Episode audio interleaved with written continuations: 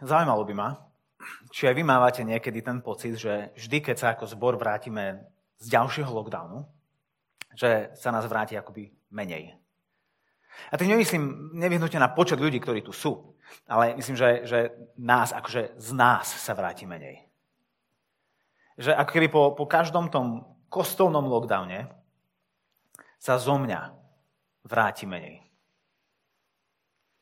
V tom texte, v ktorom dneska budeme, v Nehemiášovi, tam je Jeruzalém opísaný ako mesto, ktorého hradby sú zbúrané, ktorého brány sú spálené,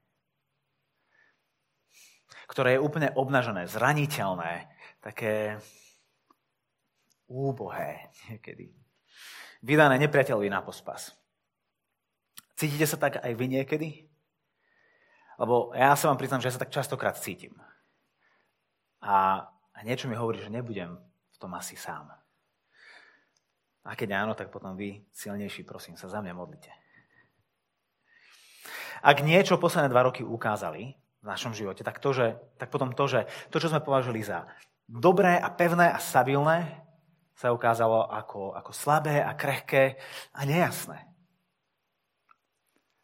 Že naša trpezlivosť sebaovládanie, pocit bezpečnosti, naše vzťahy s priateľmi, s rodinou, s blízkymi, naše manželstva. Zdravie, práca, plány do budúcnosti. Veci, na ktorými sme v minulosti nezvykli veľmi rozmýšľať. Asi nie je oblasť v našom živote, ktorá by nebola poznačená poslednými dvoma rokmi. A, a tak ukázali, čo je naozaj pod povrchom, aký je skutočný stav. Ako keď, keď dáte dole omietku a zistíte, že vlastne to je celé popukané a, a, a slabé a krehké. Je to vo veľa horšom stave, ako sme si mysleli.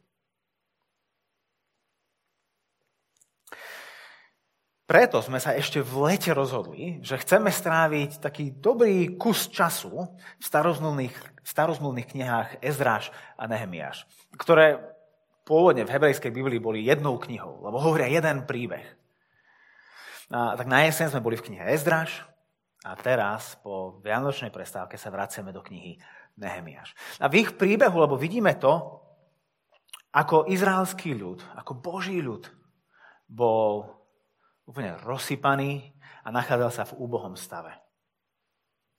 Ich nepriateľom nebol mikroskopický vírus SARS-CoV-2, ale megalománsky kráľ Babylonu, ktorý, ktorý prišiel, zničil, dobil a vypálil Jeruzalem a Boží chrám, ktorý bol v ňom. Odvliekol Boží národ do Babylonu, kde spolu s nimi umierali aj ich sny a nádeje. Stalo sa, že je Božiemu príbehu a zasľúbeniam koniec.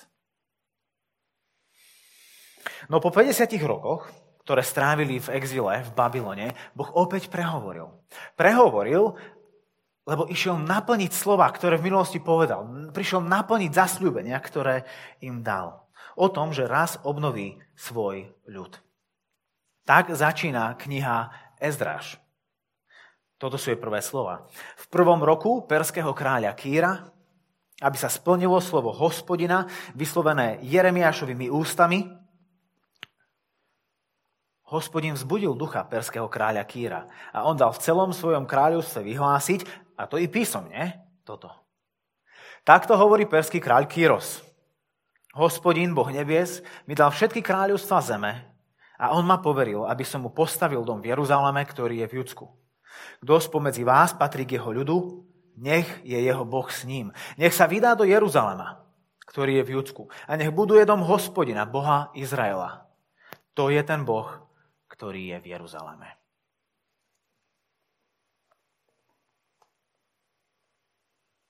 Boh prehovoril, aby naplnil svoje slova, ktoré povedal ústami proroka Jeremiáša o tom, že on opäť obnoví svoj ľud, že on opäť vybuduje Izrael. O tom je príbeh Ezráša a Nehemiáša. A, a tú sériu sme nazvali Nové začiatky na starom mieste.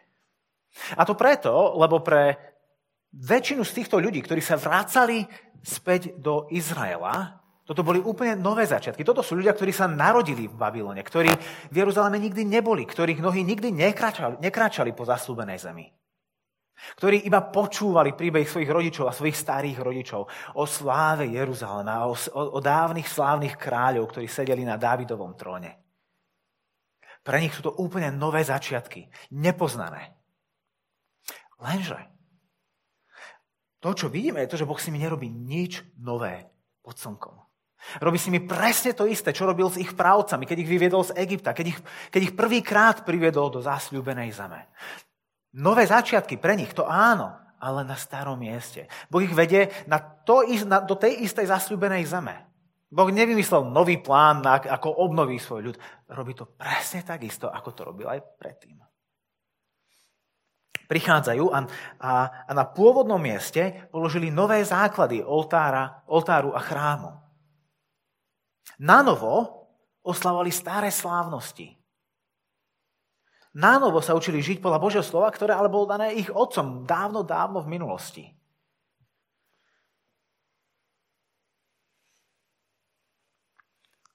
Tam, kde Boh v minulosti žehnal, tam bude žehnať opäť.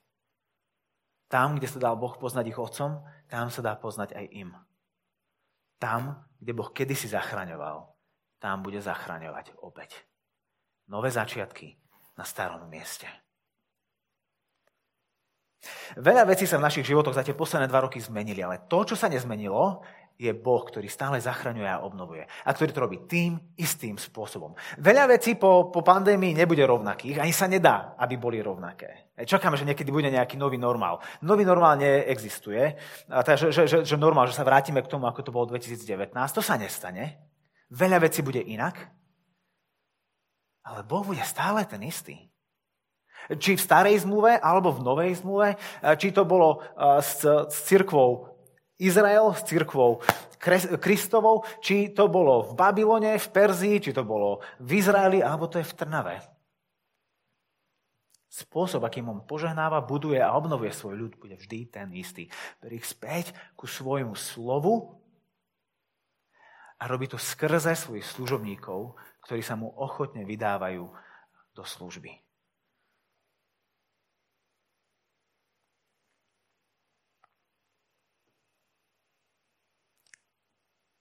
V sme videli to, ako Boh hýbe veľkými vecami, rozhodnutím perského kráľa Kýra a malými vecami, tými srdiečkami jednotlivcov, ktorým, ktorým dal do srdca, aby sa vrátili späť domov. Čelia mnohým prekážkam, ale aj napriek tomu sú schopní postaviť oltár, aby, aby, aby sa mohli vysporiadať s hriechom a, a, a, a aj napriek prekážkam im Boh pomôže postaviť chrám, aby mohol opäť prebývať medzi nimi.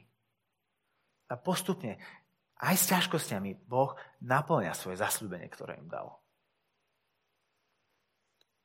Potom na scénu prichádza sám zákonník Ezdráž, ktorý pozná Bože slovo ako nikto v jeho generácii. Sám pohanský kráľ, on, o ňom vydáva svedectvo, že toto je chlapík, ktorý pozná Bože slovo a mu hovorí Ezdráž, ja ti dávam poverenie a peniaze a ľudí a choď do Judska a tam uč ľudí žiť podľa zákona tvojho Boha.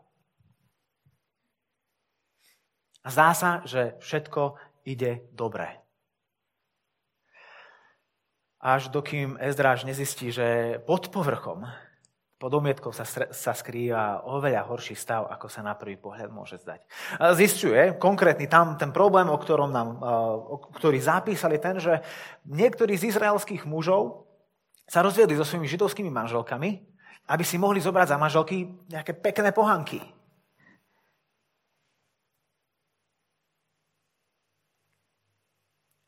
Hriech, ktorý ich poslal 100 rokov dozadu do vyhnanstva, je opäť zakorenený a rozšírený, komunitne sa šíri naprieč celým Izraelom. A tak vlastne Ezrášov príbeh končí veľmi rozpačito a trpko. Sme pripravení oslavovať, čo všetko sa podarilo a zistíme, že stále je veľa vecí, ktoré sa nepodarili. Že síce sa Boží národ vrátil z exilu, ale mu stále niečo chýba. Ich snav bol žalostný. A tak tam sme skončili pred dvoma mesiacmi. Potom sme sa ponorili opäť do kostolného exilu, do, do, do kostolného režimu, sorry, do kostolného lockdownu. A, a iba viac ako vhodné teraz, keď, sme sa opäť mohli, keď sa opäť môžeme stretávať, aby sme sa vrátili do tejto série a pokračovali v knihe Nehemiáša. Lebo príbeh obnovy a záchrany Božieho ľudu stále pokračuje. Aj napriek tomu, že to zase zbabrali, Boh prichádza, aby zachránil a obnovil. Aj napriek tomu, že sme zase boli od seba, Boh prichádza, aby zachránil a obnovil.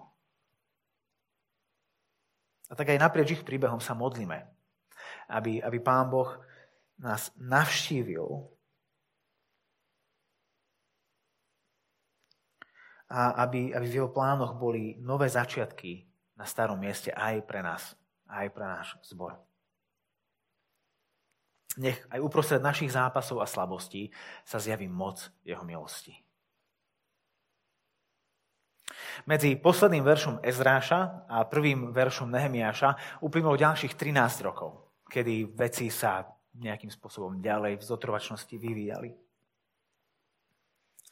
Boh ale nenechá svoj ľud na pospas svojim zvráteným a pokrúteným cestám a tak posiela ku ním Nehemiáša. Lenže Nehemiáš, na rozdiel od iných prorokov starej zmluvy, nie je povolaný do služby tak, že počuje Božie slova, že Boh ho povoláva Nehemiáš, že tu som, pane, pošli mňa a on ide.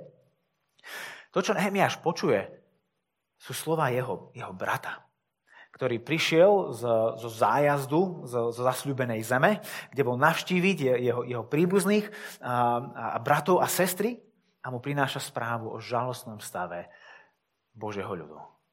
Toto natoľko zlomí jeho srdce, že Boh si to použije a vyšiel Nehemiáša späť do Izraela, aby skrze neho obnovil svoj ľud. Aby opäť priniesol nové začiatky na tomto starom mieste. Tak dnes sa spolu pozrieme na prvé dve kapitoly z knihy Nehemiáša ako som už povedal, v týchto zborových hnedých Bibliách je to na strane 461. A v prvej kapitole vidíme Nehemiášovú modlitbu a v druhej kapitole vidíme Božiu odpoveď. Poďme teda čítať a začneme prvými štyrmi veršami. Príbehy Nehemiáša, Chachaliovho syna. V mesiaci Kislev 20. roku som bol v pevnosti v Šušane. Vtedy prišiel Chanani, jeden z mojich bratov, s niekoľkými mužmi z Judska. Spýtoval som sa ich na zvyšok Židov, ktorí sa už vrátili zo zajatia a na Jeruzalém. Odpovedali mi, zvyšok tých, čo sa vrátili zo zajatia, je v tamojšej provincii vo veľkej núzi a potupe. Hradby Jeruzalema sú zbúrané a jeho brány pohltil oheň. Keď som počul tie slova, sadol som si, plakal som a smútil niekoľko dní. Postil som sa a modlil pred Bohom nebies.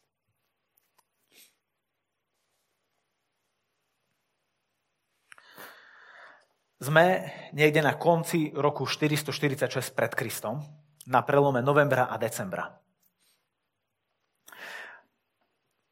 Nachádzame sa v Šušane, čo je, čo je perská pevnosť v Perskej ríši. A, a, a, a pevnosť v Šušane bola takým zimným sídlom perských kráľov. A tu v bezpečí a teple kráľovskej pevnosti sa Nehemiáš dozvedá, ako sa darí jeho krajanom v zaslúbenej zemi. Sú to zdrvujúce správy o zvyšku Izraela, ktorý sa vrátil do zasľúbenej zeme. Veci sa vôbec nemajú dobre. Jeruzalém je v chabom stave, je zraniteľný, ohrozený, vystavený nebezpečenstvu, opevnenie mesta je rozbité, na vylomených bránach sú ešte stále vidieť tie ohnivé jazyky, ktoré ich spálili. Zvyšky samý zvyšok. Zvyšok hradeb, zvyšok brán, zvyšok Izraela. Ako Nehemiáš reaguje? Utiahne sa do svojej vykúrenej izbietky a pozdychne si, no čo už ja len s tým spravím? Čo ja zmôžem? pozdrav doma a povedz, že je mi to ľúto.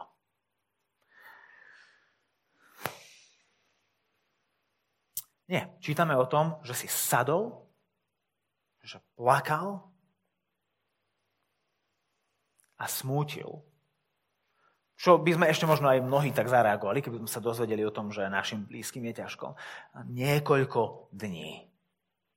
Jeho smutok bol taký hlboký. Viedol ho ku pôstu a ku modlitbám. A tak aká je naša taká prvotná reakcia, keď počujeme o tom, ako sa darí Božej církvi? V tom, keď sa jej viacej nedarí, ako sa jej darí. Keď počujeme o ďalšom škandále, keď počujeme o ďalšom nejakom pastorovi, ktorý podviedol svoju manželku a ktorého aféra vyšla na vonok. Ke, keď výjdu výsledky sčítania ľudu a zistíme, že za 10 rokov na Slovensku budú 10% kresťanov. Že aké sú naše, uh, aká je naša prvotná reakcia, keď počujeme o úbohom stave Božej cirkvi. Zalomiť ruky a pozdýchnuť si čo ja s tým spravím?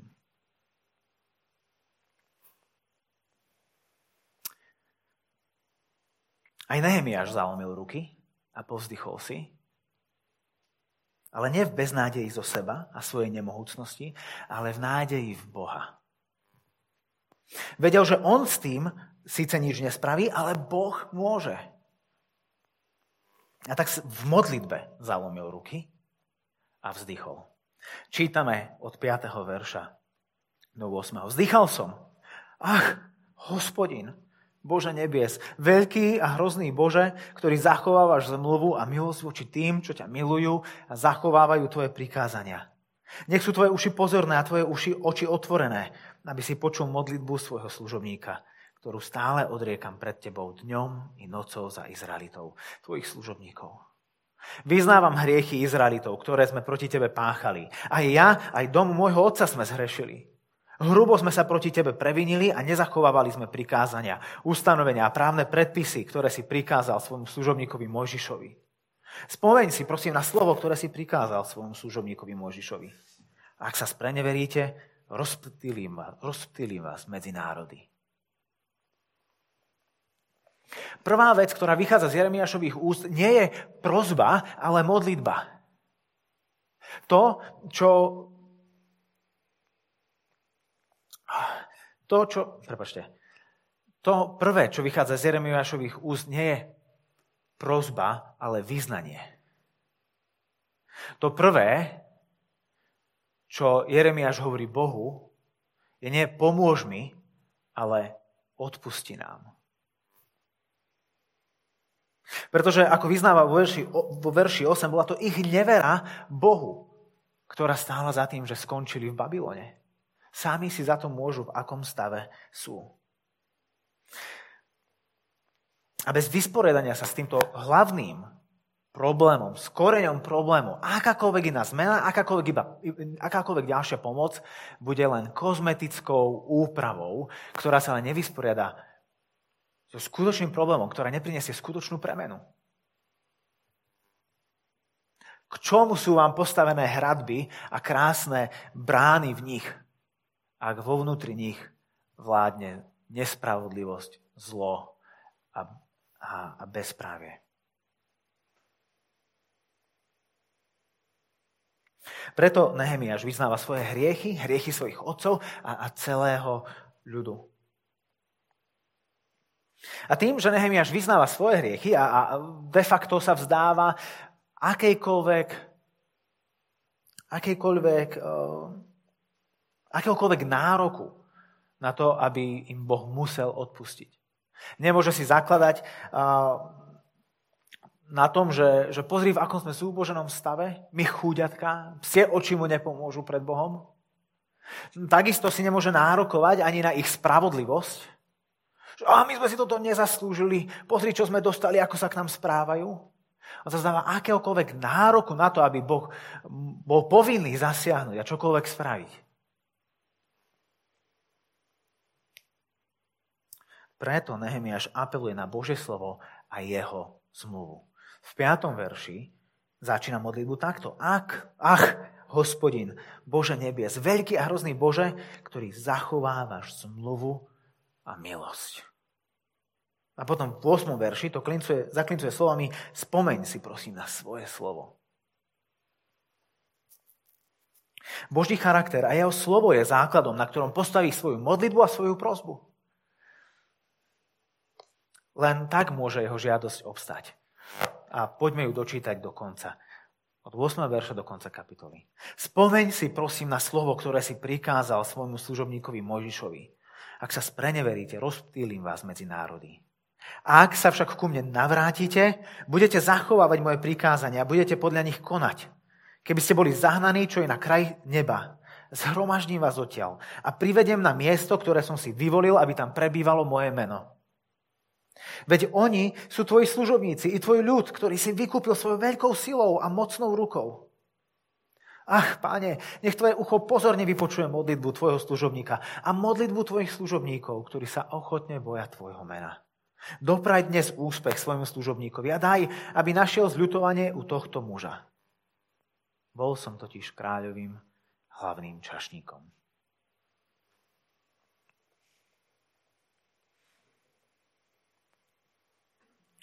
V podstate hovorí, Bože, ty nie si ako my. Nestály, neverný.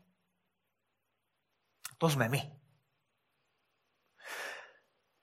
A nemáme žiadny nárok na to, aby si ku nám bol dobrý.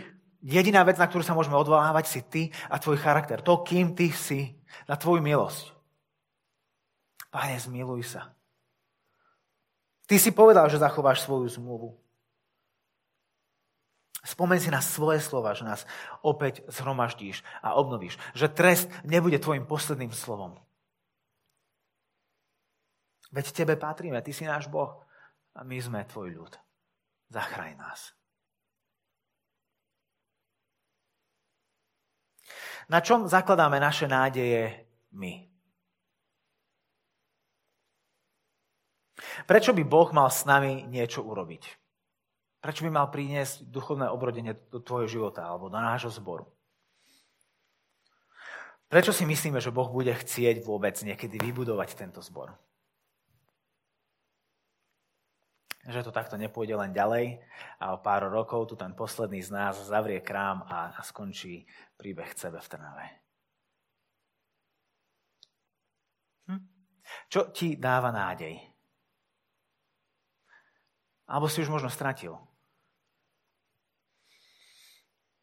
začínaš pochybovať, že či to Boh myslí s tebou alebo s týmto zborom vážne. Či má nejakú budúcnosť. Či, mu, či na nás nezabudol. Keď sa pozrieme okolo seba. Keď sa pozrieme na seba. Alebo možno to iba potrebujeme spraviť po svojom. Potrebujeme Boha presvedčiť o tom, že mu za to stojíme. Že by sa nám mal ešte venovať, že by nás mal ešte požehnať. Že to nie je s nami až také stratené. Prečo by mal Boh opäť vybudovať tento zbor a nenechať ho len tak v pokoji sa rozplynúť?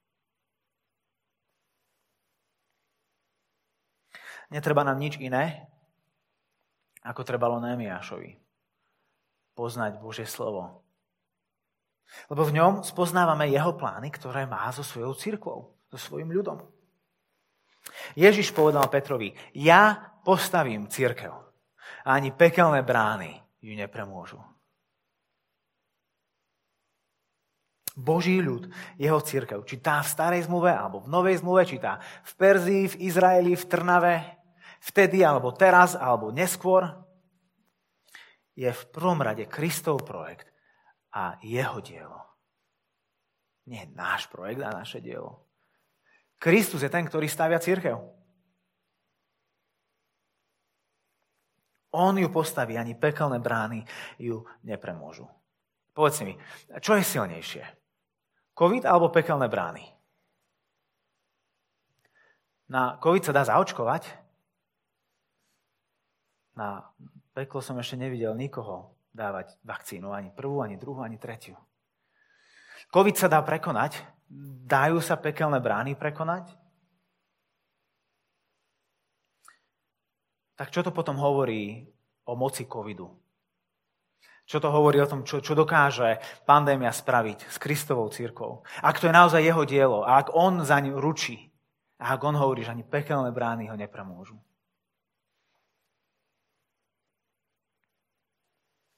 Ja postavím svoju církev, povedal Ježiš.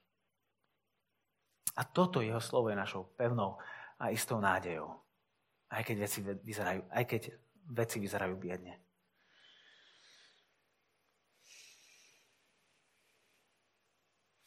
Na konci 11.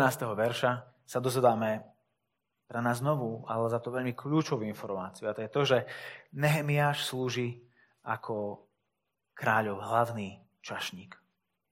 Tomu dáva špeciálne privilegium, postavenie v živote kráľa, pretože Nehemiáš vypije a zje všetko, čo pije a je kráľ. Aby, ako sa ho niekto snaží otraviť, aby to najprv sítal Nehemiáš a nie perský kráľ. Čo znamená, že Nehemiáš je ten, ktorý väčšine ľudí v, šuš, v tej pevnosti v Šušane dával bezpečnostnú previerku tak uh, ich jedlo vy budete koštovať predtým, ako si z neho zaje kráľ. Takže je vo vašom najlepšom záujme, aby to boli spolahliví, dôveryhodní ľudia, lebo vy ste prví, ktorí to schytajú. Čiže Nehemiáš je človek, zistujeme, vo veľmi výnimočnej pozícii. A keď sa on dopočuje o tom, čo sa deje v Izraeli, tak si spojí jedno a druhé. A, a, a začne sa modliť. Pane, som tu, chcem, chcem slúžiť. Chcem zužitkovať to postavenie, ktoré si mi dal v živote perského kráľa, dopraj mi milosť, keď pred neho predstúpim. Boh je jeho jedinou a pevnou nádejou. A tak ideme do druhej kapitoly, kde Boh začne odpovedať na túto Nehemiášovú modlitbu. Čítajme prvých 9 veršov. V mesiaci, v mesiaci Nisán v 20. roku kráľa Artaxerxa keď víno bolo práve pred ním, vzal som to víno a podal kráľovi. Keďže som pred ním nebýval smutný, kráľ sa ma opýtal, prečo máš smutnú tvár? Veď nie si chorý. Nie je to nič iné ako smútok v srdci. Veľmi som sa preľakol. Odpovedal som kráľovi, nech žije kráľ na veky. Ako nemám byť smutný, keď mesto, kde sú hroby mojich otcov, je zrúcané a jeho brány pohltil oheň. Na to mi kráľ povedal, čo tým myslíš? Medzi tým som sa modlil k Bohu. Nebies. Kráľovi som povedal, ak sa to kráľovi páči a ak ti je tvoj služobník milý, pošli ma do Judska, do mesta, kde sú hroby mojich otcov, aby som ho vybudoval. Vtedy sa kráľ opýtal a kráľovna sedela vedľa neho ako dlho ti potrvá cesta a kedy sa vrátiš? Kráľ uznal za správne vyslať ma, keď som mu dal určitý čas. Povedal som kráľovi, ak to kráľ poklada za správne, nech mi dajú odporúčajúce listy pre miestodržiteľov v záriečí, ktorí mi zabezpečia sprievod, kým neprídem do Judska. A odporúčajúci list Asafovi, správcovi kráľovi, kráľovských lesov, aby mi dodal drevo na zhotovenie brán chramovej pevnosti, na hradby mesta a na dom, do ktorého sa mám nasťahovať kráľ vyhovel. Kráľ mi vyhovel, lebo dobrotivá ruka môjho Boha bola nado mnou. Prišiel som k miestodržiteľom v a predložil som im kráľové odporúčajúce listy. Kráľ so mnou poslal aj veliteľov vojska a jazdcov. Mesiac Nisán je v našom kalendári zhruba apríl. Čo znamená, že medzi tým, kedy sa Nehemiáš dozvedel o tom úbohom stave Izraelitov v zasľúbenej zemi, ubehli 4 mesiace. 4 mesiace sa modlí. A volá k Bohu a očakáva jeho odpoveď. Nehemiáš neprepadol hyper, záchvatu hyperaktivity. Nevyhrnul si rukami, no dobre, ideme s tým niečo spraviť v modlitbe čaká na Boha, alebo je presvedčený, že Boh bude konať. Je to len otázka času. A Nehemiáš chce žiť podľa Božieho času, nie podľa svojho času. Jedného dňa si kráľ všimol Nehemiášovú smutnú tvár, videl, že není chorý. A čo takému človeku v postavení, ako má Nehemiáš, môže len tak chýbať? To musí byť akože bolesť srdca. Nehemiáš rozpoznáva, že toto môže byť ten okamih, ktorý pán Boh otvára. Lebo podľa to nie je šokujúce si predstaviť, že celé tie 4 mesiace sa Nehemiáš modlí obdobu tejto modlitby, ktorú máme v prvej kapitole. Že každý deň sa Nehemiáš modlí, dopraj tento deň. Dopraj dnes úspech svojmu služobníkovi a daj, aby som našiel zľutovanie tohto muža. Každý deň Nehemiáš prichádza ku kráľovi s očakávaním. Pane, je toto ten deň, kedy začneš vyslobodzovať Izraelitov. Je toto ten deň, kedy otvoríš dvere a čaká a čaká. A zrazu po štyroch mesiacoch kráľ sa ho opýta, Nehemiáš, čo ti je? Čo ťa trápi? Čo je na tvojom srdci? A tak Nehemiáš skúša, hej, skúša, že či sú dvere naozaj otvorené, či sa kráľ bude chytať, tak mu tak nezáväzne nadhodí, že no, tak čo by som nebol, keď doma je to také ťažké a tak vieš, pán kráľ. A, a potom v štvrtom verši kráľ hovorí, čo tým myslíš? Nehemiašovi je jasné, že toto je tá rozhodujúca chvíľa, na, na ktorej veľmi záleží. Lebo stačí akýkoľvek náznak vzbury proti kráľovi a proste celý projekt padá. Stačí akýkoľvek, akákoľvek pochybnosť o vernosti kráľovi, skončil. Nielen, že kráľ mu nevyhovie, možno dokonca vyhodí zo svojej prítomnosti. Záleží na slovách, záleží na tóne. A ako dobre viete, nestačí iba veci správne povedať, ešte je potrebné, aby ten človek to tak pochopil, ako to my myslíme. A preto čítame v tom štvrtom verši, že Nehemiáš sa medzi tým modlil k Bohu nebies. Každý okamih medzi rečou využíva na tichú modlitbu. A, sa, a, a volá k Bohu, Pane, Ty si ten, ktorý si schopný zachrániť svoj ľud. Daj mi nájsť milosť. A tak kráľovi odpoveda. A, a veľmi jasne a presne vie, čo od neho chce. Hovorí, potrebujem prepúšťať do Judska, Potrebujem vybudovať Izrael, potrebujem listy s oficiálnym poverením od kráľa, lebo to mi tam nedovolia spraviť. Potrebujem ochránku na cestu, to je ten sprievod. A potrebujem materiál na výstavbu, takže potrebujem, aby si mi dal drevo zo svojich lesov. A okrem toho čítame, že Nehemiáš má jasnú predstavu o tom, koľko toto celé bude trvať. Kedy to všetko vypočítal? V tej akože tichej modlitbe medzi rečou? Alebo celé tie 4, modli, 4 mesiace, kedy sa deň čo deň, noc čo noc modlil. A tak vidíme, že tá modlitba vôbec nebola neaktívna, že to nebolo obdobie neaktivity, ale prípravu pre aktivitu. Lebo Nehemiáš vedel, že Boh bude odpovedať na túto modlitbu, lebo poznal Božie slovo, lebo poznal Boží charakter. On nevedel, kedy a ako to spraví, ale vedel, že dozaj sa to spraví. A tak Nehemiáš rozmýšľal, plánoval, prepočítaval, Dumal. Lebo vedel, že Božia ruka sa jedného dňa pohne, aby zachránila. A chcel byť pripravený. A tak napokon vo, na konci 8. verša Nehemiáš konštatuje, kráľ mi vyhovel, lebo dobrotivá ruka môjho Boha bola nado mnou. Refrén, ktorý sme už počuli dvakrát v, v, v Ezdrášovi, v 7. a v 8. kapitole dobrotivá ruka Boha nado mnou. Ako vtedy, tak aj teraz. Boh je ten, ktorý je iniciatívny a rozhodujúci v budovaní svojho ľudu. A priatelia, hovorím to aj pre nás. Tak ako vtedy, tak aj teraz. Boh je ten, ktorý je iniciatívny a rozhodujúci budovaní svojho ľudu.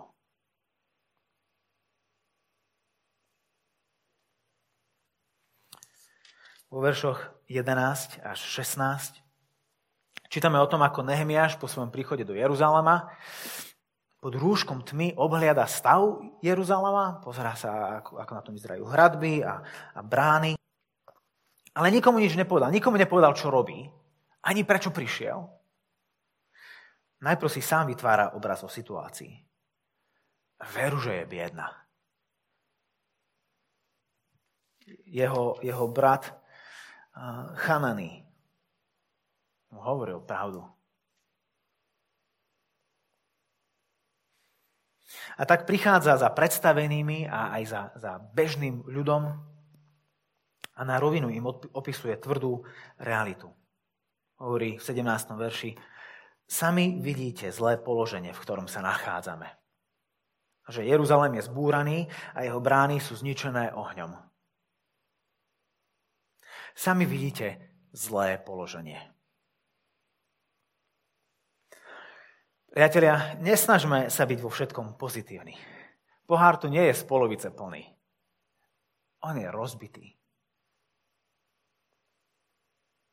Jeruzalém je zbúraný a jeho brány sú spálené.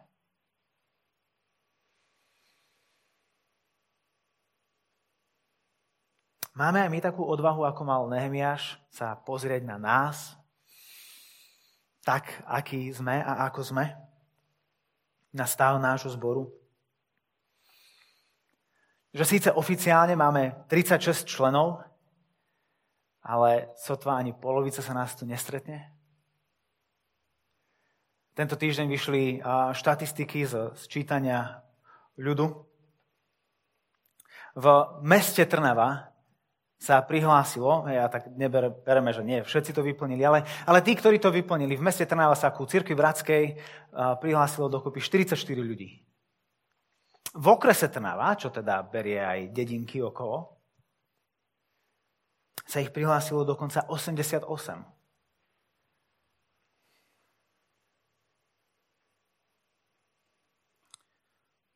Kde sú? Kde sme? Kde je tých 88 v našom okrese? Kde je tých 45 v Trnave? A kde je tých 36 členov?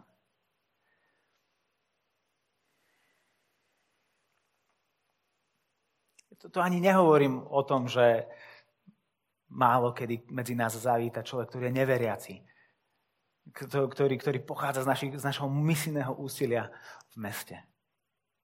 Toto rozprávam o ľuďoch, ktorí sa dobrovoľne a anonymne prihlásili ku cirkvi bratskej. Ktorí tam museli vyčukať.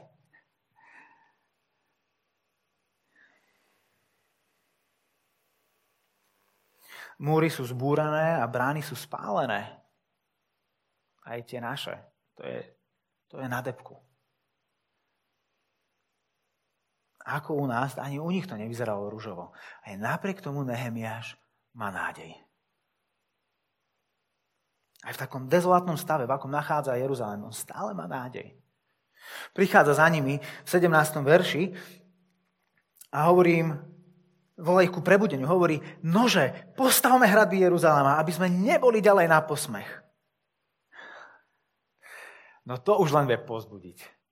Ja, aj to nám nenapadlo, Nehemiáš. Stačí, stačí iba trošku hecnúť a zase bude dobré. 150 rokov neboli schopní znovu vybudovať Jeruzalém. Teraz tam príde Nehemiáš z vykúrenej izbičky, zo Šušanu a povie, pome, stávajme, bude dobré. Nehemiáš, ty si tu nežil.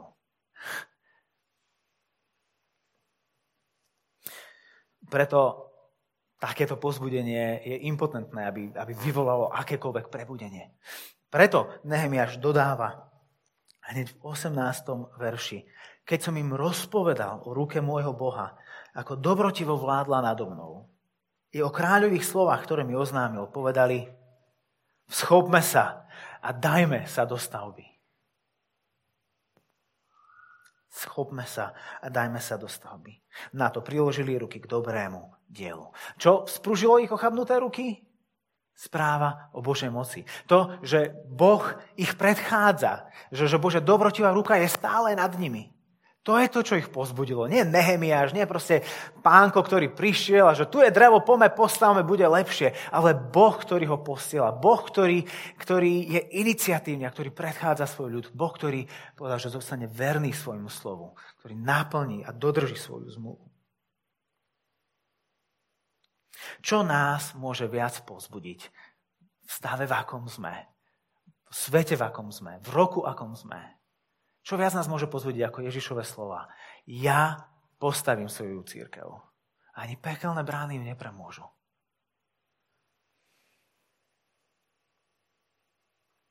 Budovanie Božieho kráľovstva je projekt s garantovaným ziskom.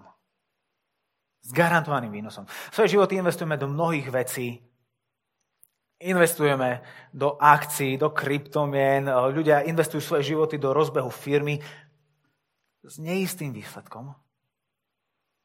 Boh hovorí, že církev, Bože, budovanie Božieho kráľovstva je projekt s istým výsledkom, s istým výnosom. Toto vyjde. A ako na to zareagujeme my? Zaujmime ruky a pozdychneme si, čo už len ja s tým spravím. Tam nech kazateľ, nech starší, nech tí iní s tým niečo spravia. Čo už ja len s tým spravím? Alebo zaujmime ruky a budeme v modlitbe vzdychať spolu pred Bohom.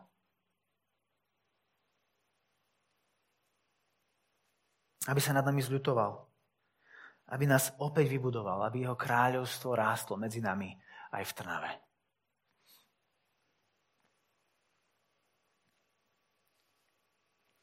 Takže ak máte niekedy pocit, že sa po každom lockdowne sa sem z nás vráti o niečo menej, kvantitatívne aj kvalitatívne. Že sme to len ako taký malý zvyšok, ako boli oni.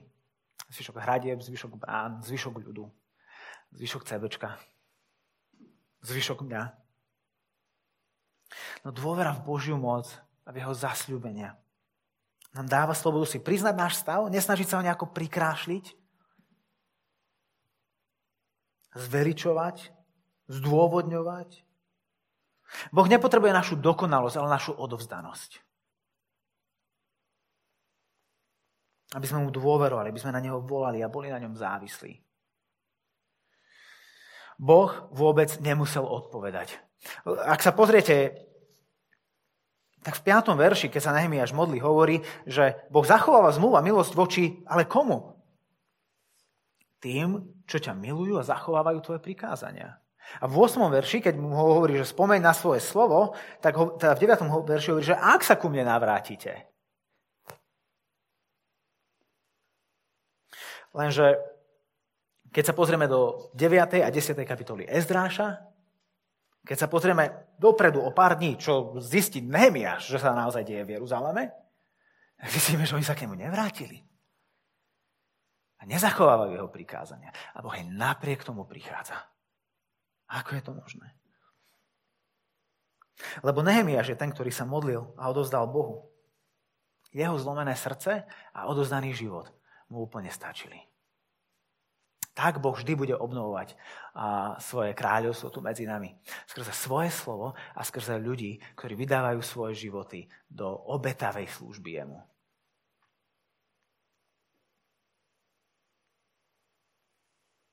A to môže a chce robiť aj cez teba a cez nás. Cez tento zvyšok.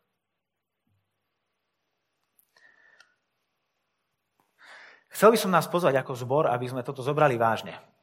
Ak nám záleží na nás a na tom, ktorý sedí vedľa nás, za nami, pred nami, ak nám záleží na Božom kráľovstve medzi nami. Ja osobne, keď som trávil tieto dni nad týmto textom a, a, a pozeral sa na Nehmiaša, akým lídrom on bol, tak